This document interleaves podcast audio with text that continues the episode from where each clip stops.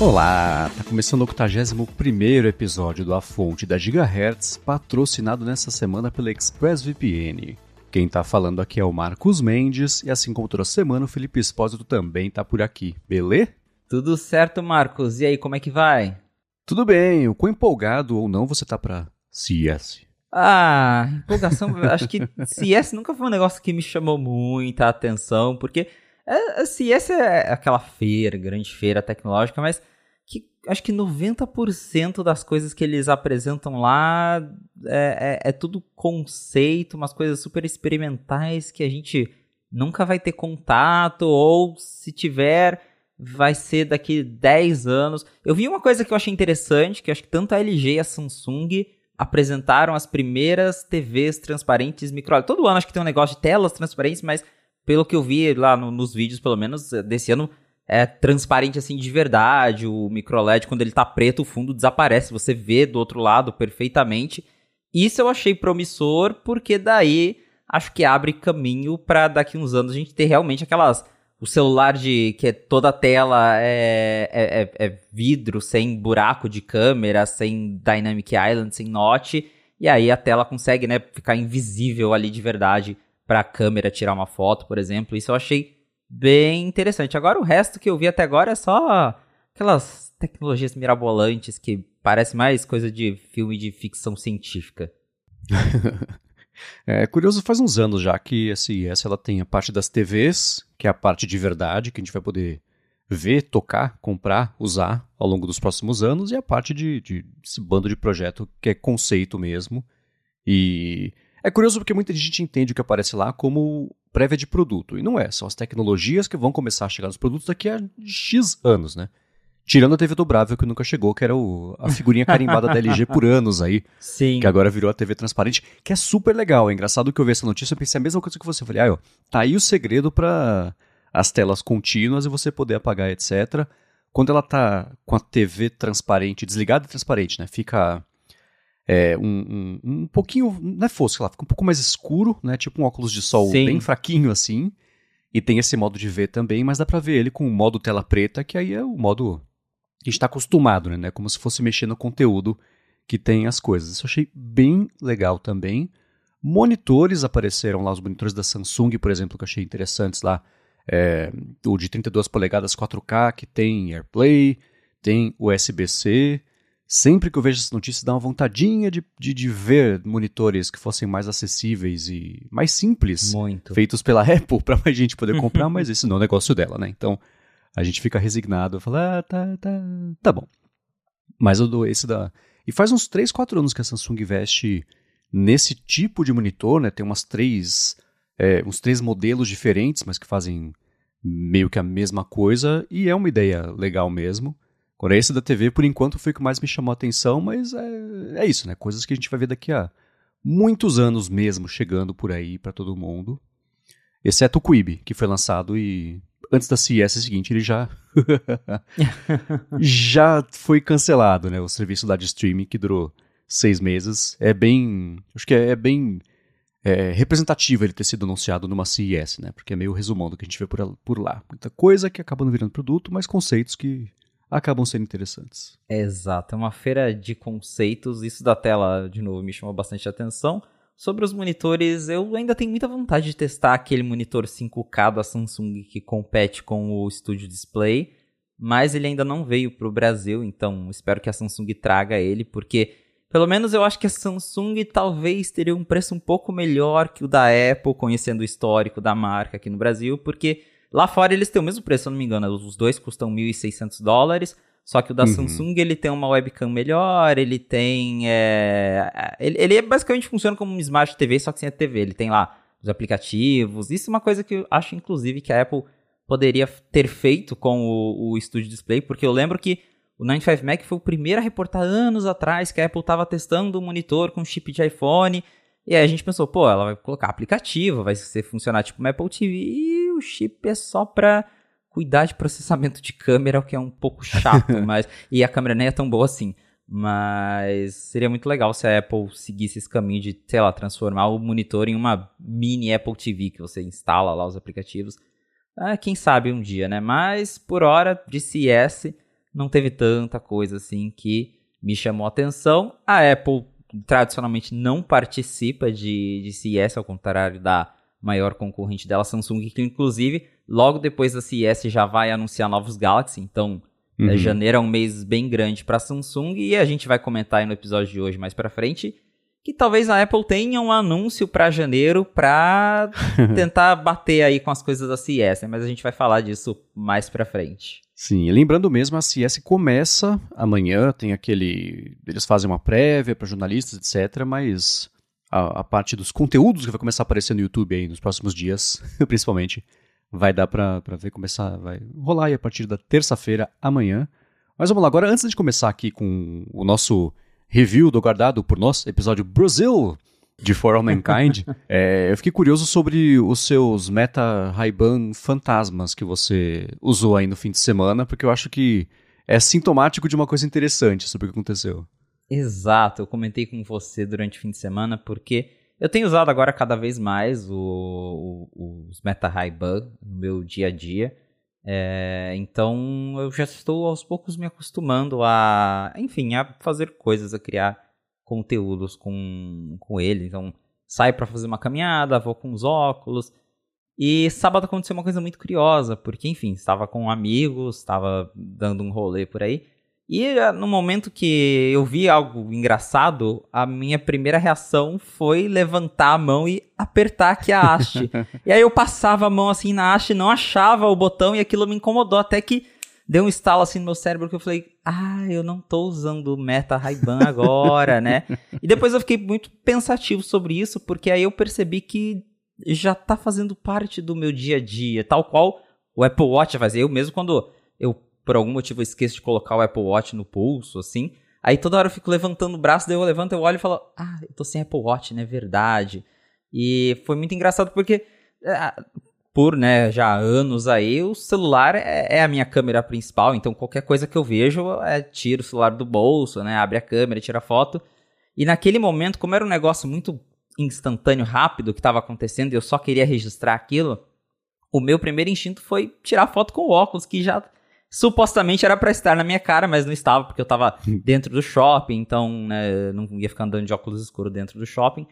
Mas aí me fez pensar sobre o quão, o, o quão legal é o, o Meta Ray-Ban de novo nesse sentido de ele é um produto que acaba desaparecendo, tal qual de novo o Apple Watch, porque o que eu gosto do Apple Watch é justamente isso, ele é um relógio que, enfim, passa ali o dia inteiro sendo um relógio e quando eu preciso de outras coisas ele também faz. E com o Meta Ray-Ban é Tipo isso, é, são óculos normais, óculos de grau, inclusive, no meu caso, mas que tem ali na né, câmera o alto-falante, dá para fazer várias coisas com ele, e isso da câmera tá me pegando bastante porque tá sendo muito legal registrar momentos rápidos que, que de novo, é, não, ele não substitui a câmera, porque alguma galera vem perguntar, ah, mas ele substitui, sei lá, seus AirPods, ele substitui câmera. Não, em qualidade não, mas Cara, você tá ali andando na rua, aconteceu um negócio engraçado, passou um negócio diferente.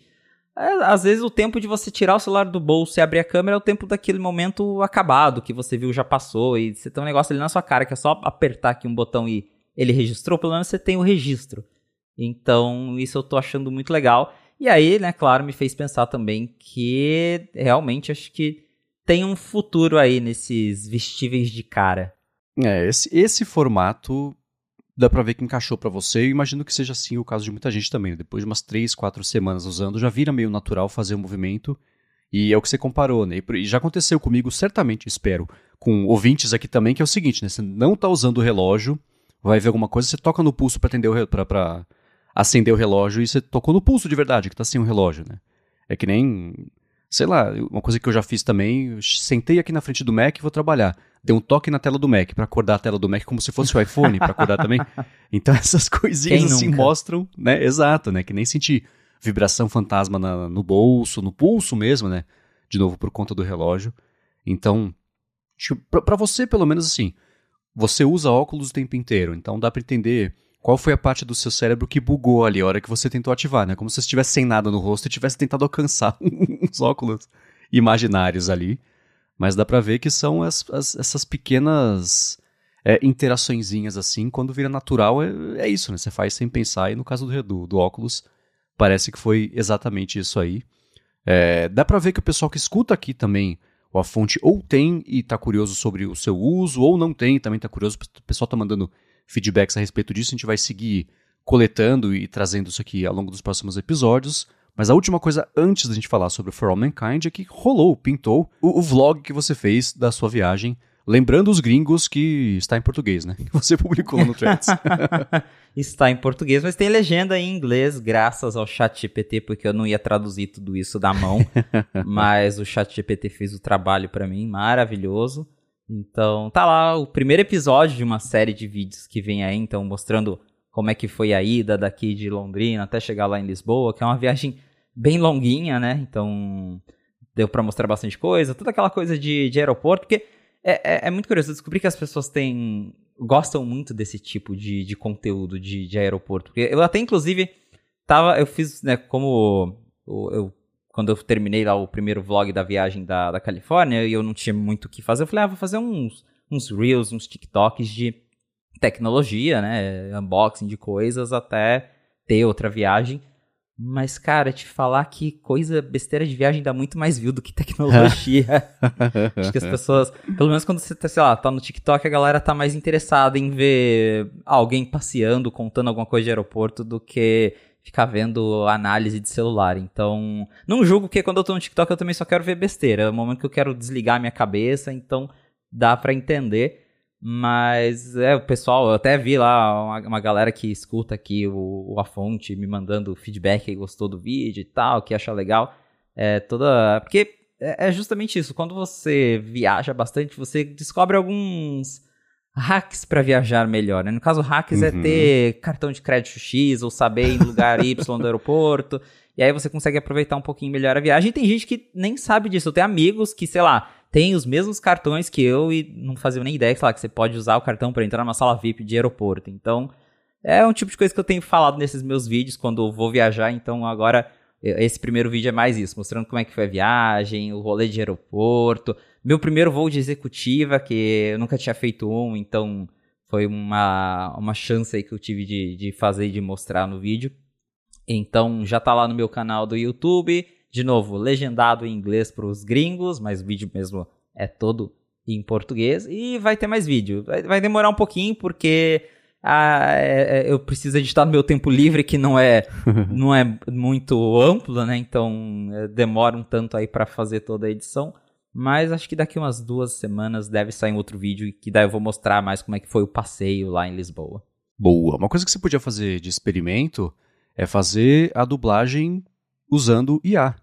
Né? É verdade. Reconstruir a sua voz. Isso aí dá para fazer, entre aspas, facinho, usando o Eleven Labs. Talvez para um vídeo mais comprido tenha que usar o plano pago, mas ainda assim, esse é o tipo de uso perfeito, assim, para fazer uma coisa rápida e sorrateira e rapidinho. Então, vai, vai dar uma investigada nisso que acho que pode ficar bacana. Com certeza, vou dar uma olhada porque esse negócio de AI para trabalho audiovisual eu, eu tô achando incrível. Só da parte de legendas eu já acho incrível, né? Então imagina uhum. dublar todo um vídeo aí usando AI, realmente acho que deve ficar bem interessante. É, a parte ruim disso é que dublar um vídeo usando AI impacta em trabalho de dubladores. A gente teve uma conversa é. bem aprofundada e interessante sobre isso no último ADT com o Bruno, que é dublador.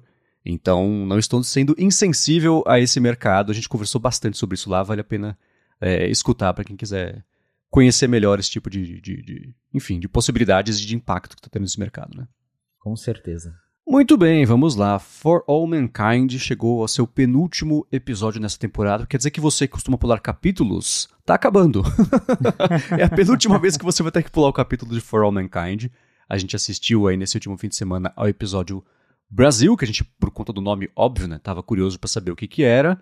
Para quem ainda não assistiu, é só pular o capítulo, mas para quem assistiu, sabe que o Felipe Espósito acertou a sua especulação, hein?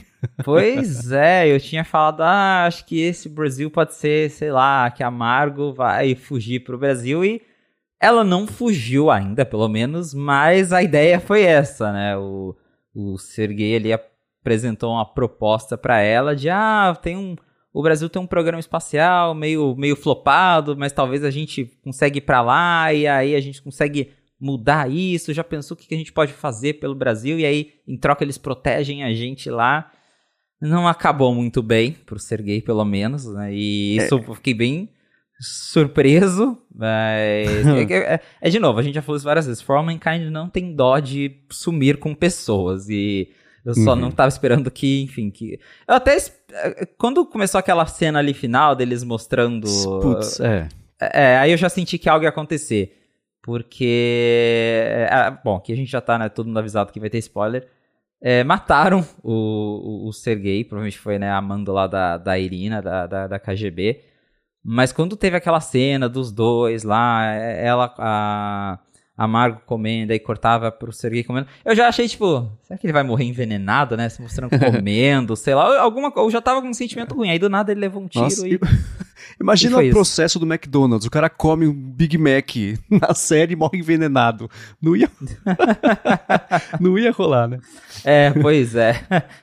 Mas achei bem. Inclusive, achei muito curioso terem mostrado o fato dele estar comendo McDonald's, porque é muito uhum. simbólico, né? Pensando no contexto de, de União Soviética, porque não, não tinha McDonald's lá, e foi na época do Gorbachev, inclusive, que teve até uma grande campanha na época que já estava ali no fim da União Soviética, que o McDonald's entrou lá, então achei bem simbólico, que eles, que eles deixaram bem claro que ele estava comendo um McDonald's, isso foi uhum. bem interessante, aí no fim morreu, né? Então, é. menos uma pessoa aí em For All Mankind. Não sabemos qual será o desdobramento.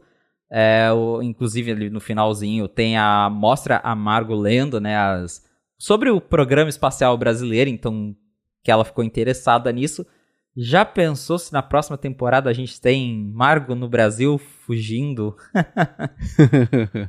é, eles falam lá é, no finalzinho. Eu até pausei no, no frame ali que tem a Margo lendo sobre o, a Iniciativa Espacial Brasileira ele fala sobre a base de Alcântara, que inclusive já lançou, lançou a Sonda 2 faz pouco tempo, etc. Já custou um bilhão, tá, o orçamento tá ruim, mas lá é bom porque fica perto do Equador, é mais fácil de lançar coisas orbitais ali, especialmente satélites geoestacionários, etc. Blá, blá.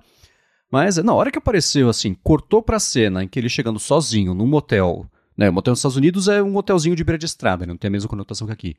E com, com o saquinho na mão, pronto. Tá sozinho lá, tá escuro, uma trilhazinha que se for para dar errado vai dar aquela dissonância, é. né, uma é. trilha que é bacana e tal. Aí não teve jeito. E foi engraçado porque a Lari não costuma assistir comigo For All Mankind, mas justo ontem chegou a pizza pra gente jantar exatamente na hora que ia começar essa cena. Então, a hora que né, a gente botou, foi comer no sofá, eu dei play cortou pra essa cena dele, eu falei, ela falou, o que foi? Eu falei, ah, esse cara vai morrer. ela não tinha contexto de nada, aconteceu assim, ela falou, como? Eu falei, ah, é, é, né? Mas é isso, assim, a Rússia não tem medo de sumir com pessoas, For All Mankind não tem medo de sumir com pessoas, o que será que aconteceu com ele, né? Pois Mas é. ainda assim, e foi curioso porque ao longo do fim de semana você mandou mensagem para mim, né? Olha, já assisti e o bicho pega, viu? Estão vendo ali o episódio. E ele começa e eu acho que aí tá uma coisa meio sintomática do que veio me incomodando ao longo um pouco dessa temporada, especialmente, que eu já tinha falado sobre como a parte de espaço ficou meio de escanteio e a parte novelesca tomou um pouco mais a, a dianteira. Você vê, o episódio já começa mostrando que eles já grudaram no asteroide, já deu certo. Foi, pô, eu queria ver isso, né? Mostra ali uma tensão, alguma coisa. Não, já estão lá é, grudados e amarrados no, no, asteroide lá. E essa manta com a gotinha de água cirúrgica dela ali para fazer o, o, o, equipamento parar de funcionar. É, é a gente viu em Marte, né, o lance lá da Kelly apresentando para o Dev essa os dados, e ele pff, nem aí com um negócio que poderia ser muito grande. Eu não, eu, assim, né, pensando mais para frente na série, eu acho que anunciar vida em a descoberta de vida em Marte, nem que seja uma coisa né, microbiana ali, ia mudar acho que muito a história da evolução, né? De tudo. Então eles não devem fazer isso, a série deve seguir indo para esse lado de exploração espacial. Mas, enfim, ela tá mostrando os dados lá pro Dev, ele tá brincando lá com o filho dela, não tá prestando atenção. E ela cobra é, depois satisfação do Ed também, pô, do, do, pai dela, no caso, né? Que vocês estão muito juntos, o que está acontecendo tal. O Ed fala, pô, eu queria fazer mais uma coisa relevante na minha vida, porque não quero virar um velho babão aqui que não faz nada. E aí não mostra, mas ele deve ter contado para ela, né? Porque corta, ela fala, e você tá fazendo o quê? E aí corta. E do lado mesmo dado do sequestro ali do asteroide, a gente viu. O, É, foi engraçado porque as câmeras norte-coreanas que estavam espionando tudo lá na base não serviram para nada no projeto deles ali. Só serviu para o norte-coreano descobrir e lá atrás e o, o Lee, né, que é o compatriota dele. Eu não sei se ele matou o cara, se ele só deixou o cara desacordado ali com aquela chave de braço, mas ainda assim. Aí foi que o bicho começou a pegar de todos os lados. Né? Agora os norte-coreanos estão é. bravos primeiro com a espionagem, depois que o cara vai sumir, né? Ou, sei lá, é, a hora que ele acordar, ele vai querer botar a boca no trombone. A gente viu a KGB e a CIA inter, é, interrogando lá o Miles com violência, o que eu achei curioso também, né? Assim, um segundo antes do soco eu pensei, será que vai, vai, vai, vai virar violento aqui esse interrogatório, vai. né? E o que é interessante é que eles mostraram que eles acham que tá todo mundo, na verdade, fazendo isso por trás do Dev Ayesa, né? Ah, Exato. o Dev acabou com a greve, mas tem muita gente meio brava com isso, né? E aí? Tipo, eles entenderam que é o Dev ainda que tá por trás disso tudo, porque é, é uma coisa para eles bastante inesperada mesmo. Mas, é, e aí aqui na Terra eles querem acelerar o transporte e a mineração do, do asteroide, e o que leva até a Margo a querer falar justamente com o Sergei, para junto com a Leida também, eles tentaram achar um jeito aí de, de fazer os cálculos para acelerar isso aí. E entra o, programa brasileiro aí na jogada. Muita variável, né? Girando para culminar mesmo no finalzinho aí da temporada. É, eu fui olhar só para tirar curiosidade assim, né? Então tá lá Season Finale, não Series Finale, então... Porque a Apple não confirmou ainda uma próxima temporada de For All Mankind, né? Tá meio no ar, né? E eu não sei em que ponto da temporada no ar ela costuma falar quando a temporada vai acabar. Eu acho que ela anuncia antes para criar um hypezinho né, para a última temporada, mas se os números caírem muito, aí ela fala, bom, não justifica a gente fazer mais uma, né? Então, eu acho que ainda tá meio subjúdice se teremos mais uma temporada de For Mankind, a menos que ela tenha anunciado, aí esquece o que eu falei. É, eu acho que eles ainda não anunciaram outra temporada de For All Mankind. Mas talvez tenha mais uma, né? Porque pelo, pelo menos por, a gente já tá na quarta temporada de, de For All Mankind. Então acredito que é uma série que trouxe um, um retorno em números pra Apple. Pra ela continuar mantendo a série por muito tempo. Que a gente já viu que tiveram outras séries lá do começo da Apple TV Plus que já acabaram, já, já terminaram. Sim, por canceladas. exemplo. Exatamente. Então Acho que For Mankind tá dando certo. Não duvido de ter mais uma temporada, mas é aquilo que a gente já falou. Acho que, sabe, tá começando a saturar, porque, igual você mesmo comentou, tá, tá tão novelesco, porque lá no começo tinha a parte, né, da, da, da, da novela, a disputa, sempre teve, mas eles mostravam mais do espaço, mostravam mais de como eram lá a parte de engenharia, dos cálculos e todo mundo surtando. E agora parece que é só, né, briga, discussão, briga, discussão, confusão, e aí do nada uma outra cena de espaço no meio. Então, é, acho que se acabasse a série agora, nessa temporada, eu, eu, eu ficaria tranquilo, ficaria em paz. Eu não, uhum. acho que não uhum. sentiria falta de outra. É, vendo aqui no ranking de, do Apple TV Plus, For All Mankind está em segundo lugar, tá atrás só de Monarch à frente de Ted Lasso, então dá pra ver que Ted Lasso segue ali em voga, apesar de teve o Golden Globes aí ontem, né, que a gente tá gravando, e Ted Lasso não levou, mas ainda assim você vê as outras séries. Silo, que foi uma série que foi super bem avaliada, tá em quarto lugar, depois vem The Morning Show, que é outra série que tá aí desde o começo, Slow Horses também, que é, acabou agora a segunda temporada, eu acho, né, confirma a terceira e o pessoal gostou bastante. Então, olhando para isso, assim, For Mankind está em segundo lugar, significa que as pessoas estão assistindo, gostando ou não, elas estão vendo, né? Então, só por aí já deve imaginar que vai mesmo rolar essa, essa confirmação. Deve ser aquela coisa, então, né? Semana, essa sexta ou sábado, essa segunda-feira a gente descobre, porque vai ser o fim da temporada e geralmente, para renovar e criar aquele hype, já fala que é o fim e já fala que vai ter mais uma temporada. Eu suspeito que se for ter mais uma, vai ser só mais uma, mas a gente vê quando pintar o anúncio, né? Mas tá aí, Brasil, um bom episódio, apesar de eu ainda estar tá sentindo falta de um pouquinho de espaço na série sobre espaço, mas foi, foi da lista de bons ou ruins dessa temporada, para mim ficou aí nos bons. Sim, foi um bom episódio. Muito bem, vamos começar aqui com os follow-ups em relação às últimas semanas. E sobre o HomePod com tela, que foram os protótipos né, que apareceram, você comentou sobre isso lá no 95 Mac. O Rambo comentou o seguinte: aquele protótipo do HomePod com tela em cima ele também achou bizarro, mas ficou pensando que pode ser um daqueles esquemas em que a Apple costuma fazer de usar o modelo atual de um produto que já existe num protótipo da geração nova, para quem quer que seja, né, que está tendo acesso ao protótipo, não saber como é que vai ser o produto final. Então, de repente, essa tela redonda no produto de verdade pode ficar na frente, num ângulo diferente aí desse que o pessoal está testando. E junto disso, você escreveu uma matéria lá no Night 5 Mac, um artigo de opinião, explorando esses temas e o que a gente comentou aqui um pouquinho, mas juntando essas duas coisas, né?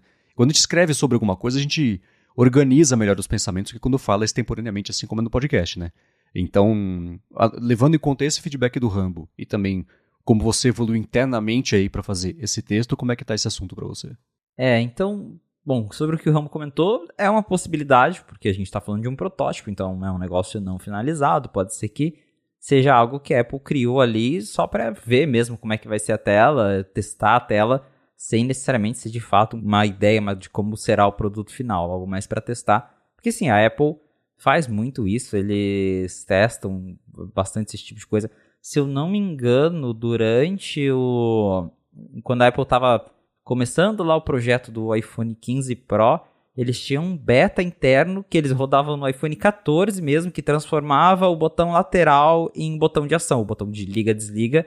Que, obviamente era só os engenheiros que usavam, só para eles não precisarem ter acesso a um iPhone 15 para testar lá o menu do botão, ver como que ele funciona. Então o sistema meio que trocava o botão lateral para funcionar como botão de ação. Então pode ser que a Apple fale, ah, bota uma tela aqui, né, nesse HomePod mesmo, só para a gente ver como é que faz. Aí lá para frente, né, alguém está trabalhando num design diferente e aí depois a gente junta as coisas. Então esse tipo de coisa acontece lá na Apple. Mas, né, pensando aí, a matéria que eu fiz ali seria é, o questionamento que eu trouxe no A Fonte da semana passada, né? Se um HomePod com tela desse jeito que vazou, se ele mudaria muito a experiência de usuário. E né, nesse caso, se de fato o produto final é, for este mesmo, com, com a tela em cima, é um negócio meio estranho, porque é, é, fica meio um tapa-buraco. É que a, a, tela em cima é o que a gente já tinha comentado. Para você interagir com ela, você precisa literalmente estar em cima, né, olhando para o HomePod, porque senão você não consegue ver o que está acontecendo ali. Então, ela perde um pouco a utilidade se você precisa estar perto toda hora para ver, não é uma coisa que você consegue olhar de longe, porque ela está reta e não virada para cima.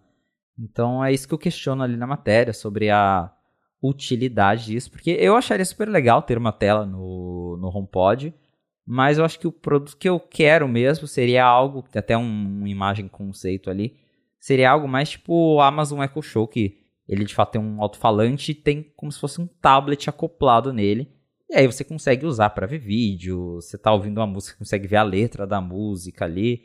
Eu acho que um produto tipo esse seria bem mais legal. Tem aí rumores, gente já escreveu sobre a Apple internamente estar testando ou rodando tvOS no iPad mini para ver como que a interface se comporta numa tela desse tamanho. Então, tem experimentos disso lá dentro. Eu acho que seria bem mais legal do que essa tela redondinha ali em cima do HomePod. Mas é, também é o que a gente comentou, que, é, que a, ter a tela ali é, talvez é melhor que o que a gente tem hoje, que é nada no sentido de dar um pouquinho mais de controles manuais para o HomePod, porque daí você consegue mexer em mais coisas, sei lá, a gente não sabe como é que vai ser a interface, mas acredito que você vai conseguir é, ter ali, talvez escolher as músicas direto ali na tela do HomePod, ver suas playlists sem ter que ficar pedindo para Siri, acessar de repente um aplicativo ou outro ali de novo sem ter que pedir para Siri, controle do HomeKit. Então, seria legal, mas não, não resolveria tanta coisa assim. Acho que seria mais para falar que ah, o HomePod ganhou uma tela, né? Mas se o, o, eles lançarem de fato algo como esse protótipo aí, não acho que será tão útil assim. Apesar de vai ser bacana, mas ah, não, não vai mudar tanta a experiência do usuário como se a Apple, é, se por exemplo eles lançassem um HomePod que tem um tablet acoplado ali. É, isso ia ser bem mais legal. Como eu comentei até no lance do Google na semana passada. Para quem quiser ler esse texto que o Felipe escreveu, o link na descrição aqui do episódio. Agora, sobre a Apple não estar falando muito né, sobre o Vision Pro, o Arthur de Vigir falou o seguinte, né, que o Marcus Brownlee também se questionou né, sobre isso no vídeo recente, e aí é o Arthur falando agora. Será que a ideia é justamente essa? A empresa não fala, mas deixa que os canais e usuários criem um hype aí que fica meio autossustentado, né? Que é um hype que não existe num produto que poucas pessoas vão de fato ter acesso. Algo como levar o hype pela escassez, mas elevar ele ao máximo junto da escassez. O que, que você acha disso? Eu até respondi o Arthur lá no Threads e pode ser algo que a Apple realmente esteja fazendo, mas.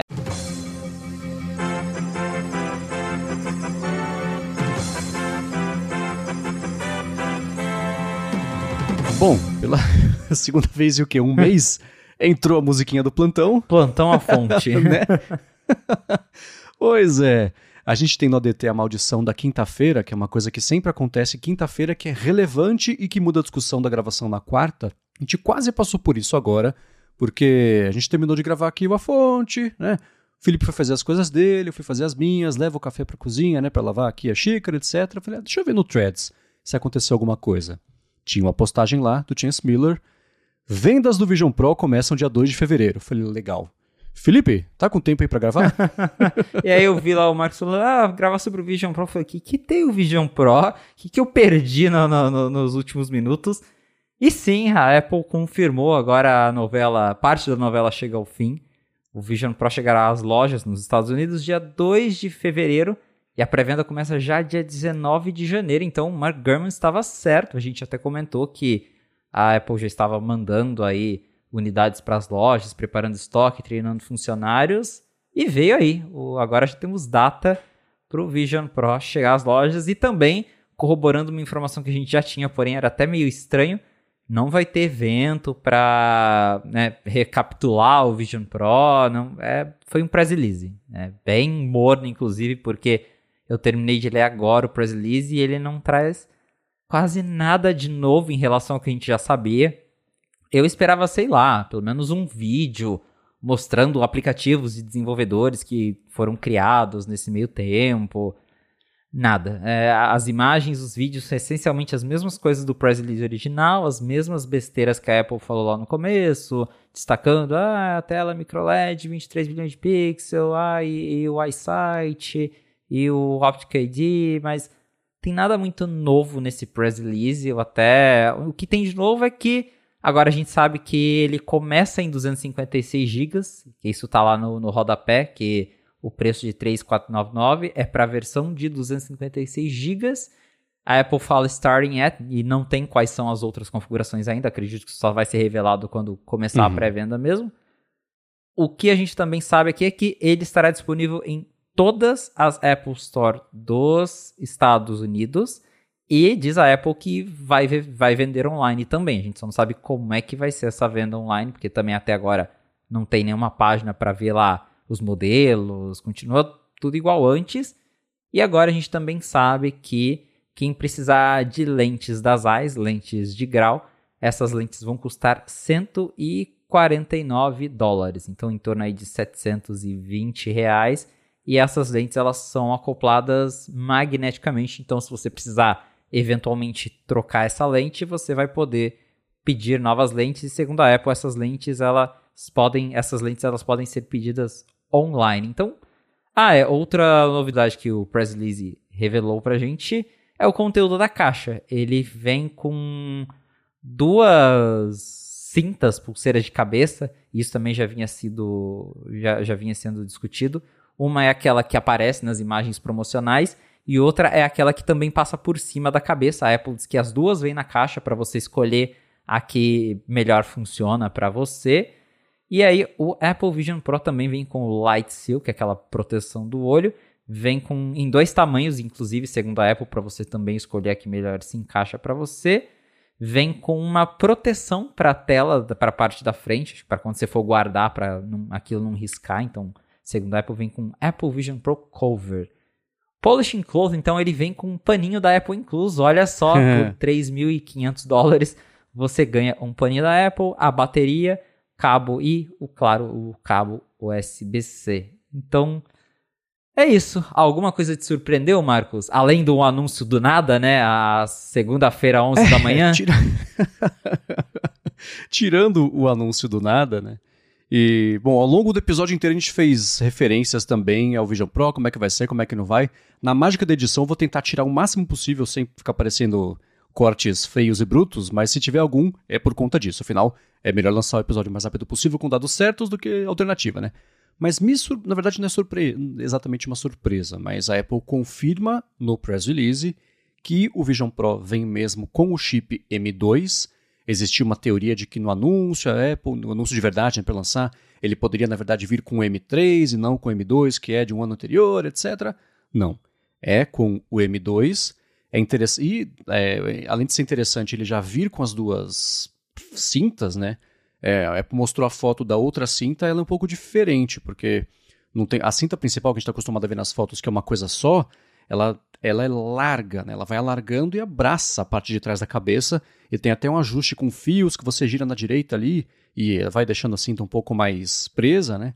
Essa cinta dupla, que passa atrás da cabeça e tem uma por cima também, ela é bem mais simples, né? Tem um velcro ali, parece, para você poder puxar e prender, junto com a de cima também, então tem uma diferença, sei lá, não de acabamento, mas ainda assim de, funcionamento. É, acho que essa de, de, com essa coisa de trás, eu não sei se estava assim ainda nas fotos. É interessante que para as lentes tem dois tipos, né? Tem a de 100 dólares, que é só lente de leitura, e de 150, que é as lentes de, de que você tem que, que, fazer mesmo. Como é que chama? De prescription? De, lente de grau, né? Com receita, é, né? Então isso é interessante também. Outra coisa que vai ser em todas as lojas dos Estados Unidos, não vai ser que a Apple podia, ah, em lojas selecionadas, não, em todas elas, na online, ok, né? Não é nenhuma surpresa mesmo que vai ser. Fico me perguntando quanto estoque vai ter em cada loja, né? Porque se a expectativa de venda não é tão gigantesca assim, e vai ter em todas as lojas, né? Vai ter loja que vai ter dois, três, né? vai ter demonstração. Vai saber, né? Se você vai lá na loja, vê, demonstra, quero comprar na loja. Beleza, você recebe em casa daqui a três dias. Pode ser uma coisa assim também, né? Porque se você tem lá parte da, das lentes de receita, tem que ter mesmo esse suporte aí em todas as lojas. E eu estava curioso para saber o preço que a Apple já tinha dito. Vai começar em 350 dólares e era tudo que a gente sabia. Agora a gente sabe que ele começa a 305, 300, não, 3.500, né? Quem dera fosse 350. É, começa em 256 de espaço, e aí sim deve ter 512, um, um tera, não sei. Mas agora a gente já sabe qual que é esse mínimo, né? Qual que é esse piso. E também as, a pré-venda já começar agora na sexta-feira, dia 19, e as vendas mesmo começarem lá no, no dia 2, é, é, tá em linha com o que era o rumor do Mark Gurman, que é assim, né? Para bagunçar a CES, a Apple deve anunciar isso já na próxima semana, mas mal a gente sabia que era bem mais cedo do que mais tarde, né? Exato, então de fato ele estava certo, o anúncio veio aí. E, de novo, o que me. É, isso do M2 você é, bem notou, porque tinha né, os crentes de que a Apple não vai lançar esse com o M2, o M2 já vai ser meio defasado, vai ser. Não, né? Tá mais do que oficial, é chip M2 mesmo, não vai ser M3. Mas eu, de novo, fiquei uh, um pouco, não sei se decepcionado, porque, enfim, nem sei se vou comprar esse negócio, mas eu realmente esperava que ia ter pelo menos um vídeo mostrando aplicativos de terceiros, toda aquela coisa. Tipo, olha o que os desenvolvedores já fizeram. Que, de novo, tudo que rolou com o Apple Watch de 2014 para abril de 2015 e nada. Eu até achei aqui que teve uma sessão, uma, uma, uma, um parágrafo aqui, que a Apple fala que é sobre jogos, eles falam, ah, os, os usuários podem acessar os mais de tantos títulos no Apple Arcade, e é, existem alguns títulos que foram adaptados para como jogos espaciais. E ela cita aqui, ó, Game Room, What the Golf e Super Fruit Ninja. Então, nossa, imagina você hum. cortando as coisas no ar. Só que Poxa, é. Pô, 3.500 dólares destacar Fruit Ninja como sua melhor experiência, sabe? Nossa, eu tava esperando bem mais do que isso. É, um bom demo. É que acho que depende da sua expectativa do que para que, que é, para que, que você vai usar. Tudo bem. Caro para jogar Fruit Ninja é. Se for o Fruit Ninja for a gente tem que lembrar, o iPhone quando saiu, só tinha basicamente Fruit Ninja, já era mó legal, né? Era mais barato, óbvio, do que o Vision Pro, mas ele pode ser um, um é uma demonstração em vida real das possibilidades dele. E lendo isso, aí me deu vontade de ir na loja só pra ir num dojo digital lá e cortar as frutas. Vai ser mó legal, né? Pagaria 25 mil reais por isso? Não. Mas para testar, se literalmente não custou nada, aí é bacana. E o, esse do golfe é um jogo super divertido, esse de golfe, que é meio malucão, né? É, todos eles agora, imaginando como é que deve ser, deve ser super legal, experiência imersiva. Mas é, são, são grandes demonstrações de possibilidades técnicas que a pessoa vai pagar para ter acesso. Mas é, é, ok. Eu acho que agora que eh, ficou já pintaram essas informações, tem que ver também, vai ter os desenvolvedores falando, pô, pegou a gente de surpresa, né, etc. Vai começar a ser possível você exportar direitinho para subir na App Store liberar. Deve ter um monte de NDA ainda, né, e valendo para isso aí. Então acho que ao longo das próximas, dos próximos dias, né, semana já vai ter o Vision Pro, mas os próximos dias devem pintar aí demonstrações de aplicativos, esses detalhes do que, que vai ter lá dentro, ao invés, ao invés de só falar, ah, vai lançar e vai ser mó legal, confiem e paguem. Mas tá aí, segunda de manhã já começou pegando fogo, obrigando a gente a gravar correndo aqui para atualizar vocês e, enfim, fiquei animado com o lançamento, mas o ceticismo sobre o produto acho que, que segue, né? É, esse vai seguir até pelo menos a gente ter os primeiros reviews publicados em vídeo da galera usando, porque até agora é, eu entrei aqui na página do Vision Pro, eles só colocaram que a pré-venda começa ali no, no finalzinho de janeiro, né, dia 19, mas a página mesmo lá de preço continua não tendo, continua a mesma coisa de antes. Então, até mesmo com a confirmação de que o lançamento está logo aí, a Apple continua segurando o máximo possível de informações sobre esse produto. Então isso me deixa intrigado. É. Mas, enfim, aí estão as informações. Não muitas novas, mas ainda assim a confirmação de data, pelo menos a gente já, já tira um pouco dessa ansiedade. E imagino que agora também, nos próximos dias, já tenha o pessoal de jornalismo, o pessoal de YouTube indo lá, fazendo reunião, recebendo, assinando 18 mil documentos de NDA, mas para fazer, né? Marcus Brownlee já deve ter um Vision Pro em mãos agora, começou a fazer vídeo para poder é, é, já preparar um material bacana que deve ser, ser, liberado aí. E, enfim, né, vai ser aquela blitz de mídia que a Apple costuma fazer com produtos novos. E aí, com o pessoal usando mesmo, aí vai ser legal de ver essas impressões, né? Mas o que o demo que a gente viu até trouxe o Tassos Veloso aqui, um abraço para ele, para falar quando teve o evento. É isso aí. Boa, de volta à programação normal então.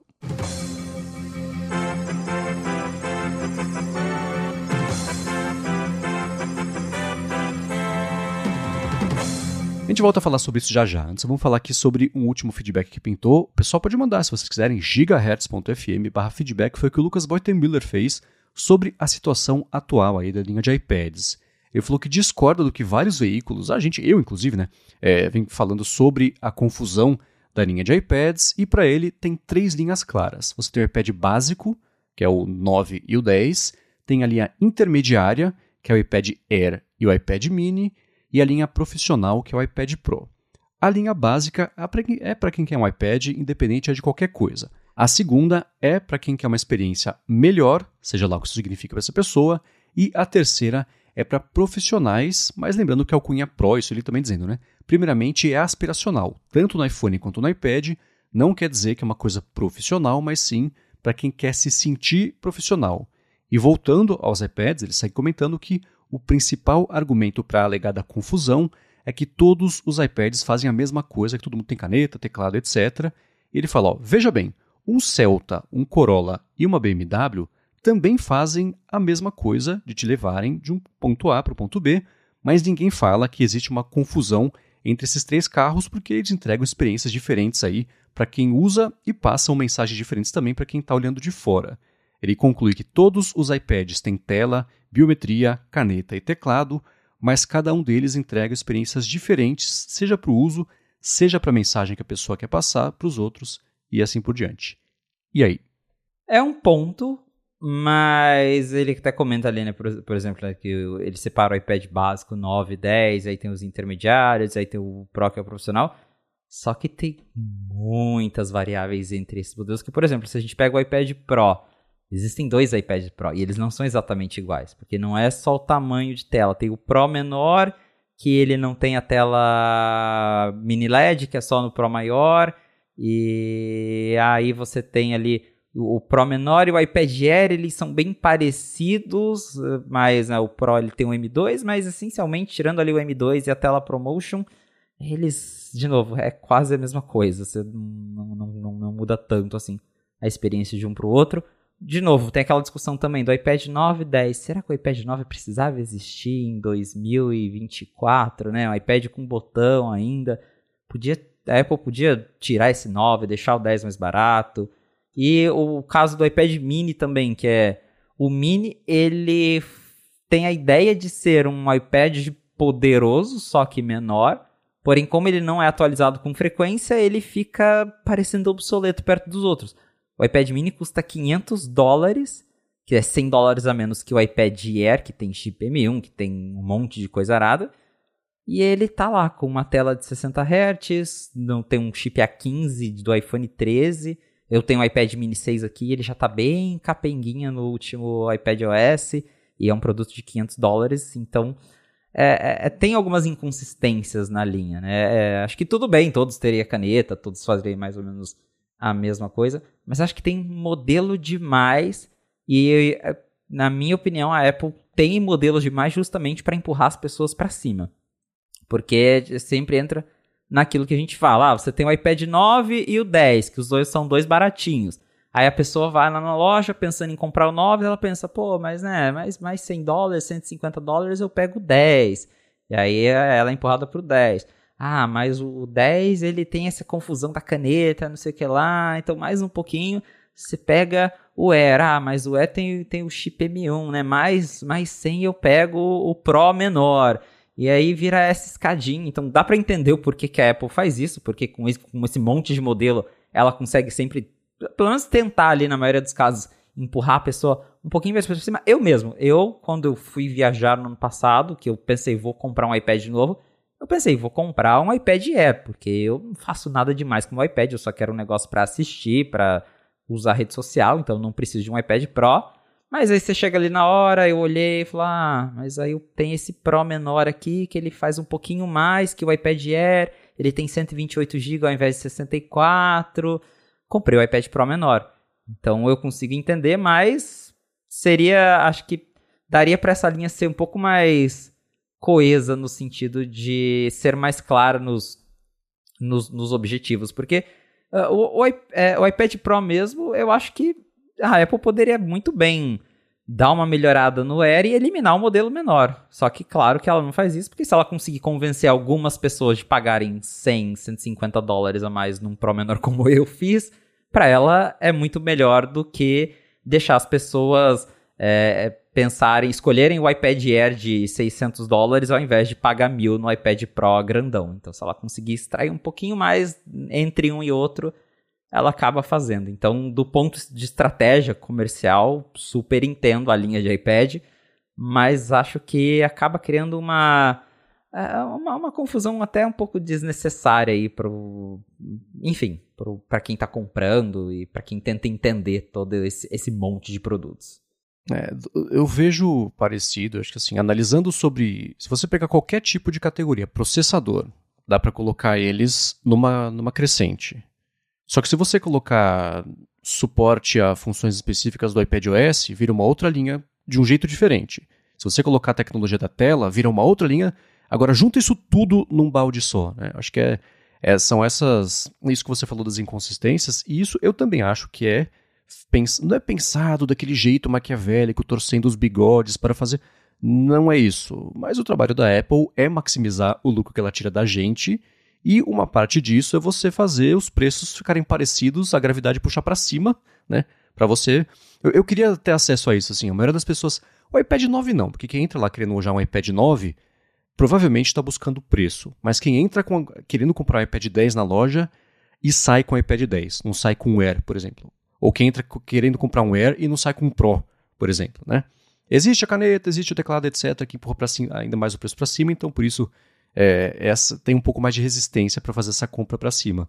Mas eu acho que inconsistência, porque isso que o Lucas comentou, olhando da parte de uso, e eu acho que mais é não só o Pro é a parte aspiracional, mas tudo é a parte aspiracional, né? O iPad Air ali para quem tá, que a Apple fala assim lá, o on the go, né? Para quem vai fazer um negócio ali meio móvel, tudo bem que o iPad é para quem já é mais móvel do que o Mac mesmo, né? Mas olhando por sob esse ponto de vista que ele falou, isso faz perfeito sentido.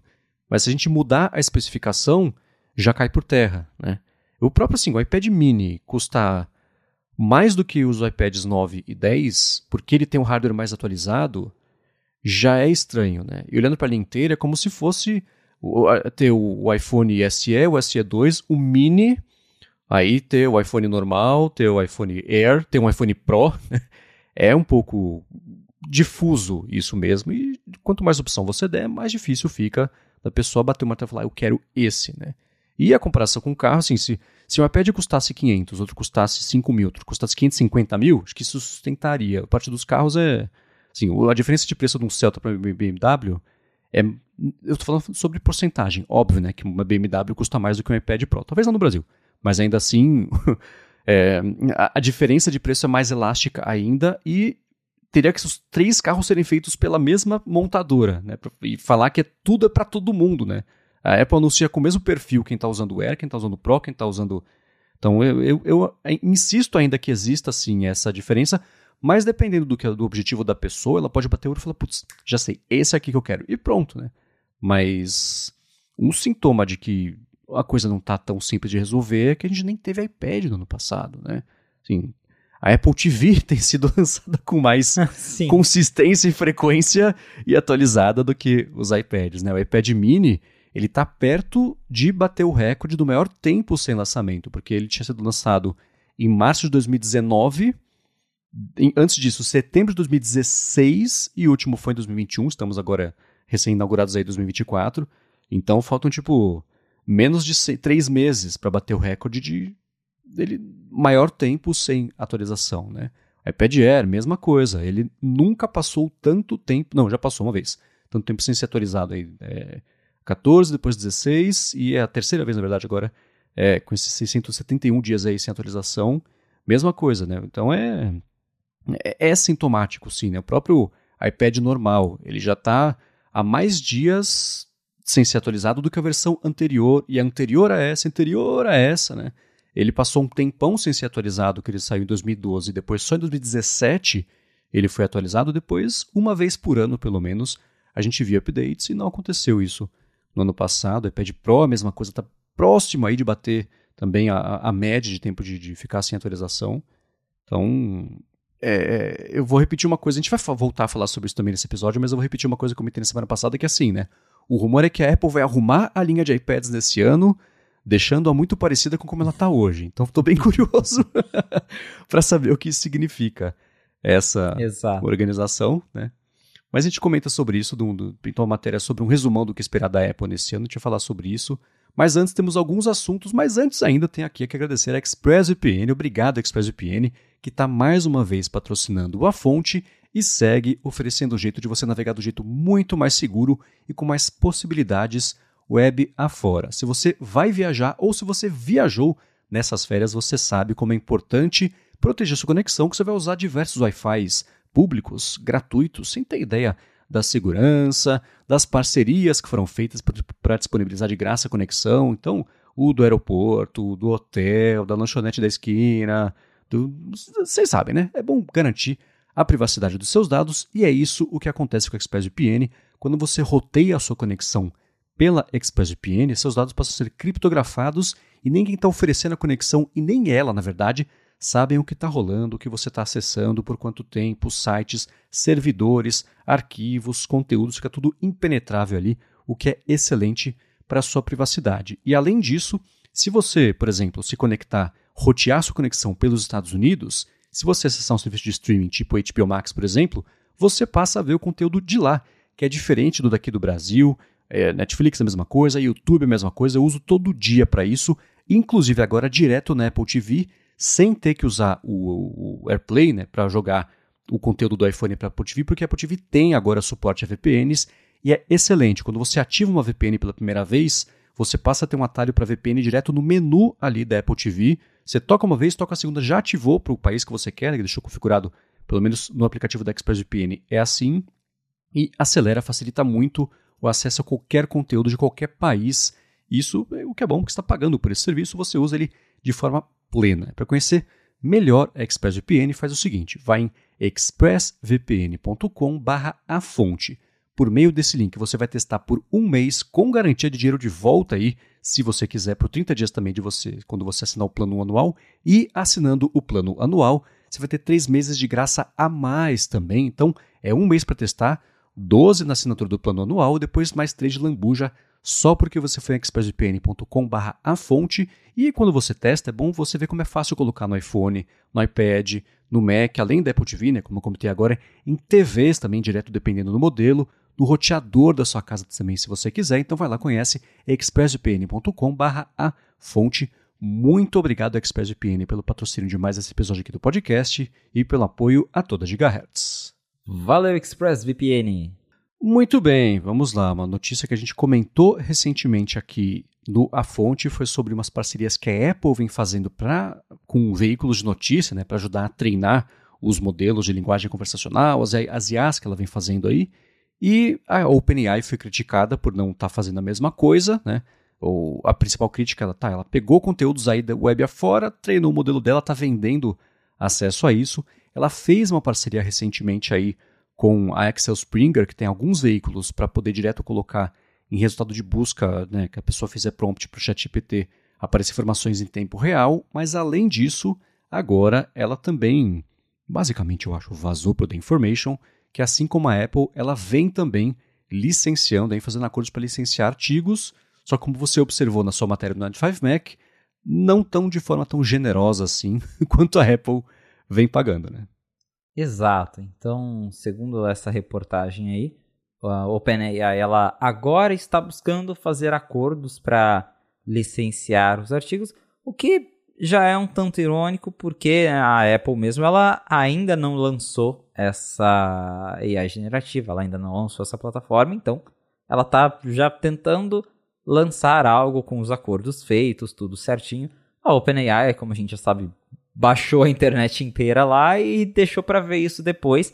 E no fim das contas a gente meio que sabe que eles estão fazendo isso porque os processos estão chegando, porque muita gente ficou pistola com a OpenAI, a, o The New York Times mesmo está processando a, a OpenAI e a Microsoft alegando que eles estão usando os artigos do, do, do The New York Times sem licenciamento, sem ter pagado qualquer coisa. Eles até alegam que a OpenAI não apenas copia os artigos e usa eles com propósito comercial, mas também para acabar competindo diretamente com né, gerando conteúdos aí em cima desses artigos do New York Times. Então a OpenAI está sendo processada e depois disso aí eles resolveram buscar aí fazer acordos com algumas publicações Porém, é, segundo a reportagem anterior que a gente tinha comentado, a, a, que foi inclusive o The New York Times que, que falou isso, a Apple está propondo acordos aí de vários anos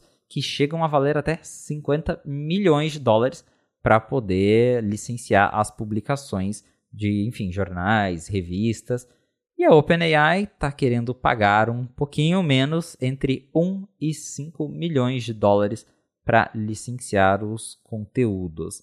Então é, é, é bem né, uma é uma proposta bem diferente da proposta da Apple. E de novo acho que a grande questão é que a Apple a gente ainda não sabe como vai ser a plataforma dela mas ela já dá para ver que ela quer construir a plataforma com, com coisas mais estabelecidas e, e enfim regras mais claras sem sair baixando toda a internet. Ela já optou por logo de cara negociar com grandes publicações, já oferecer para licenciar conteúdos específicos, enquanto a OpenAI saiu usando tudo aí e agora está resolvendo as coisas do jeito que dá.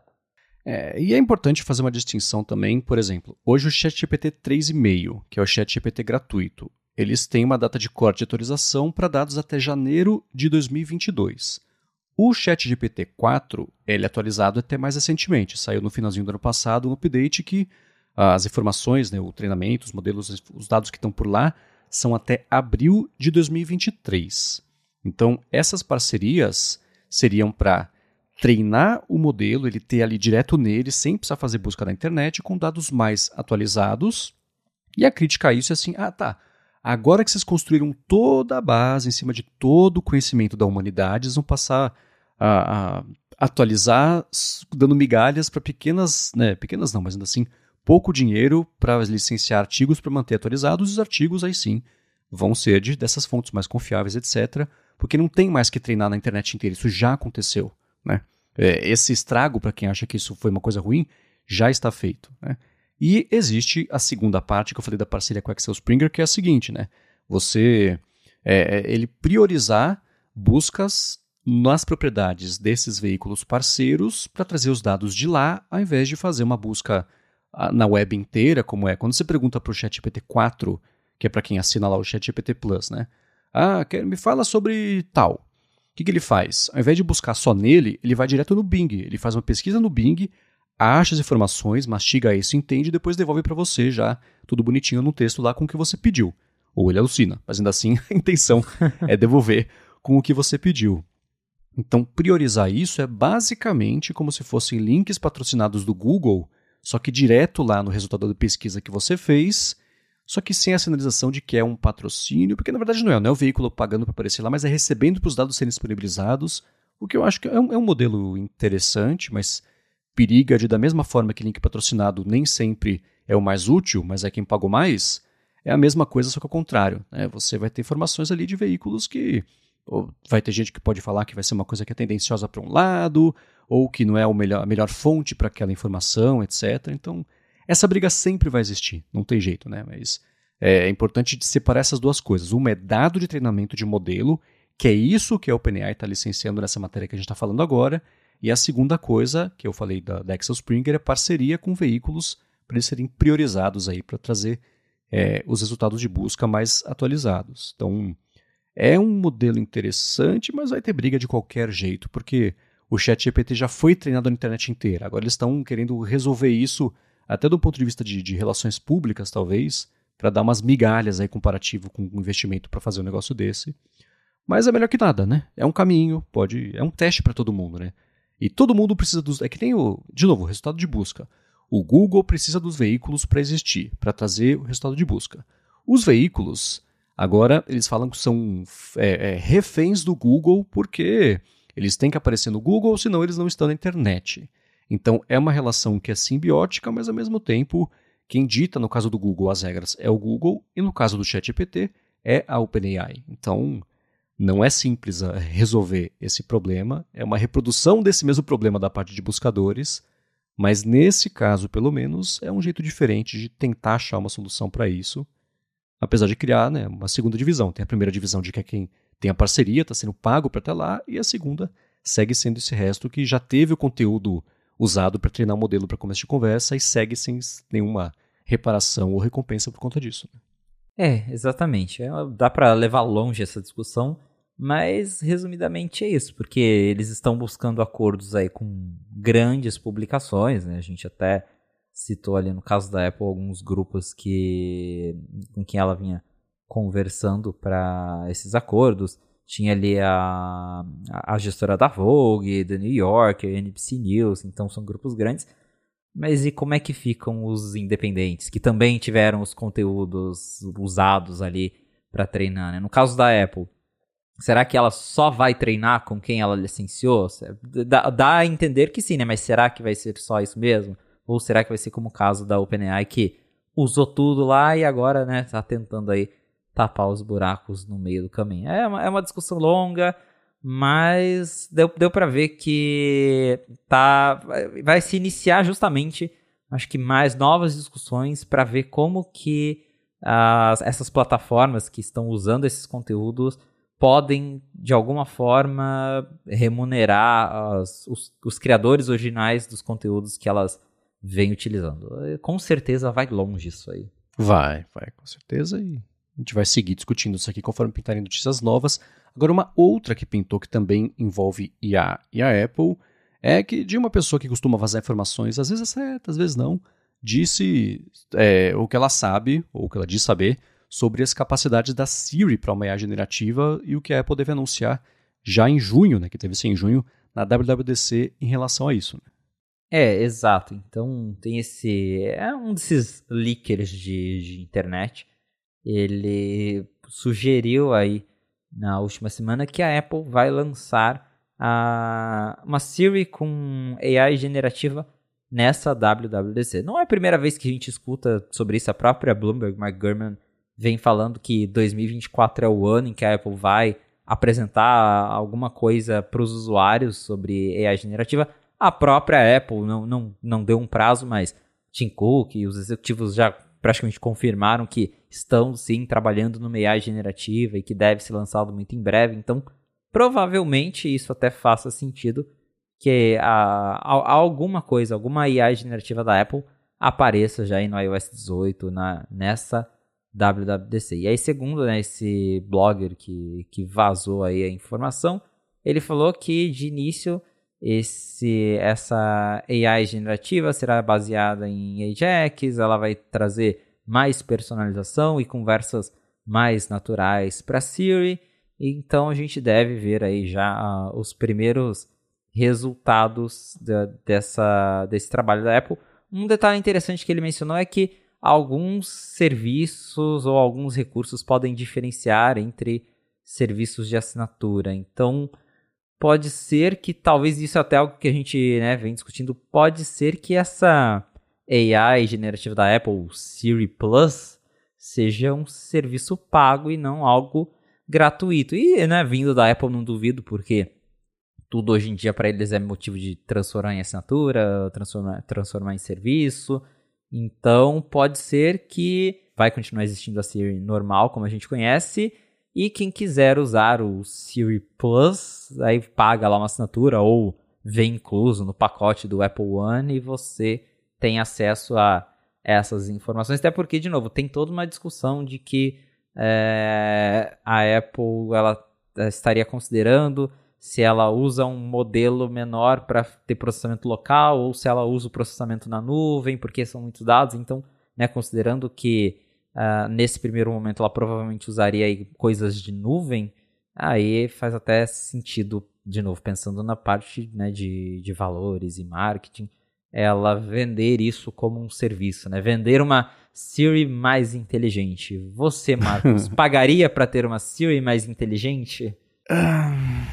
Eu vou dar a resposta favorita do pessoal lá no Lamundo. Depende.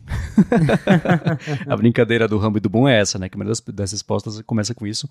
Porque, por exemplo, hoje eu vejo vantagem em assinar o ChatGPT Plus.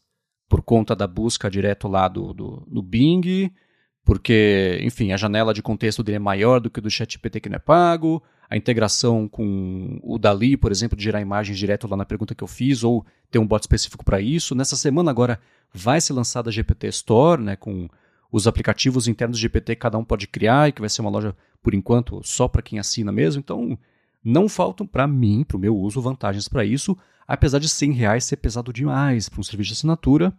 Mas considerando assim, a Netflix é o quê? 50, 60? Eu tiro mais proveito do chat GPT do que a Netflix, né?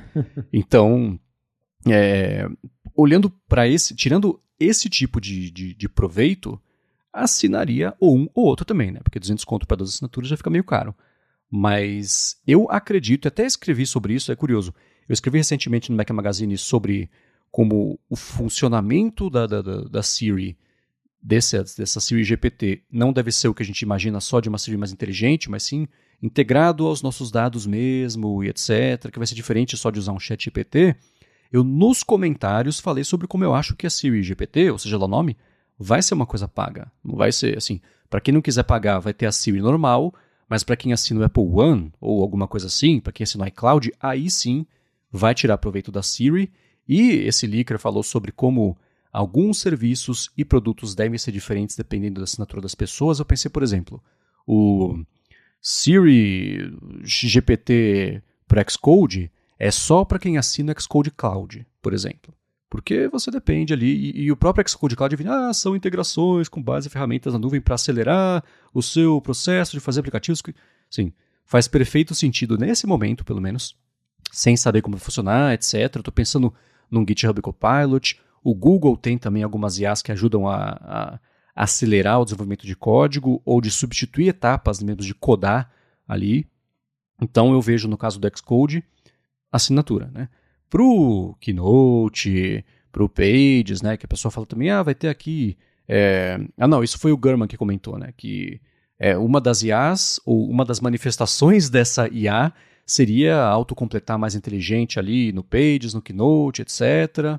É, ele fala sobre Apple Music também, né? Então, é, bom, Apple Music já é uma assinatura, né? Então, não sei se justificaria você ter um DJ inteligente para pagar mais. Ok, né?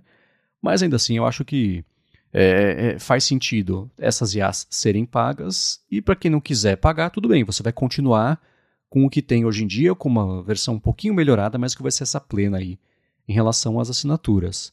Agora, isso uma, uma coisa que o próprio. Até juntando esses dois rumores, o Gurman falou que já na WWDC vai ter algumas coisas sobre isso, mas ele insistiu que a Apple segue. Ele falou anos, e faz sentido, né? Anos atrás em relação à concorrência, porque apesar dessas IAs serem a parte de produto para gente aqui para fora, serem coisas novas, internamente é um desenvolvimento que vai acontecendo há muito mais tempo, resultado de outras IAs que vinham sendo feitas quando a Apple nem pensava ainda em integrar equipes para, enfim, desenvolver essas ferramentas. Então, ela lançar não quer dizer que vai estar tá aí já para concorrer cabeça com cabeça com as IAs que a gente conhece hoje, mas vai ser um passo na direção certa, pelo menos. É melhor do que não ter. Mas se vai justificar pagar, aí só, só usando mesmo, né? não tem jeito.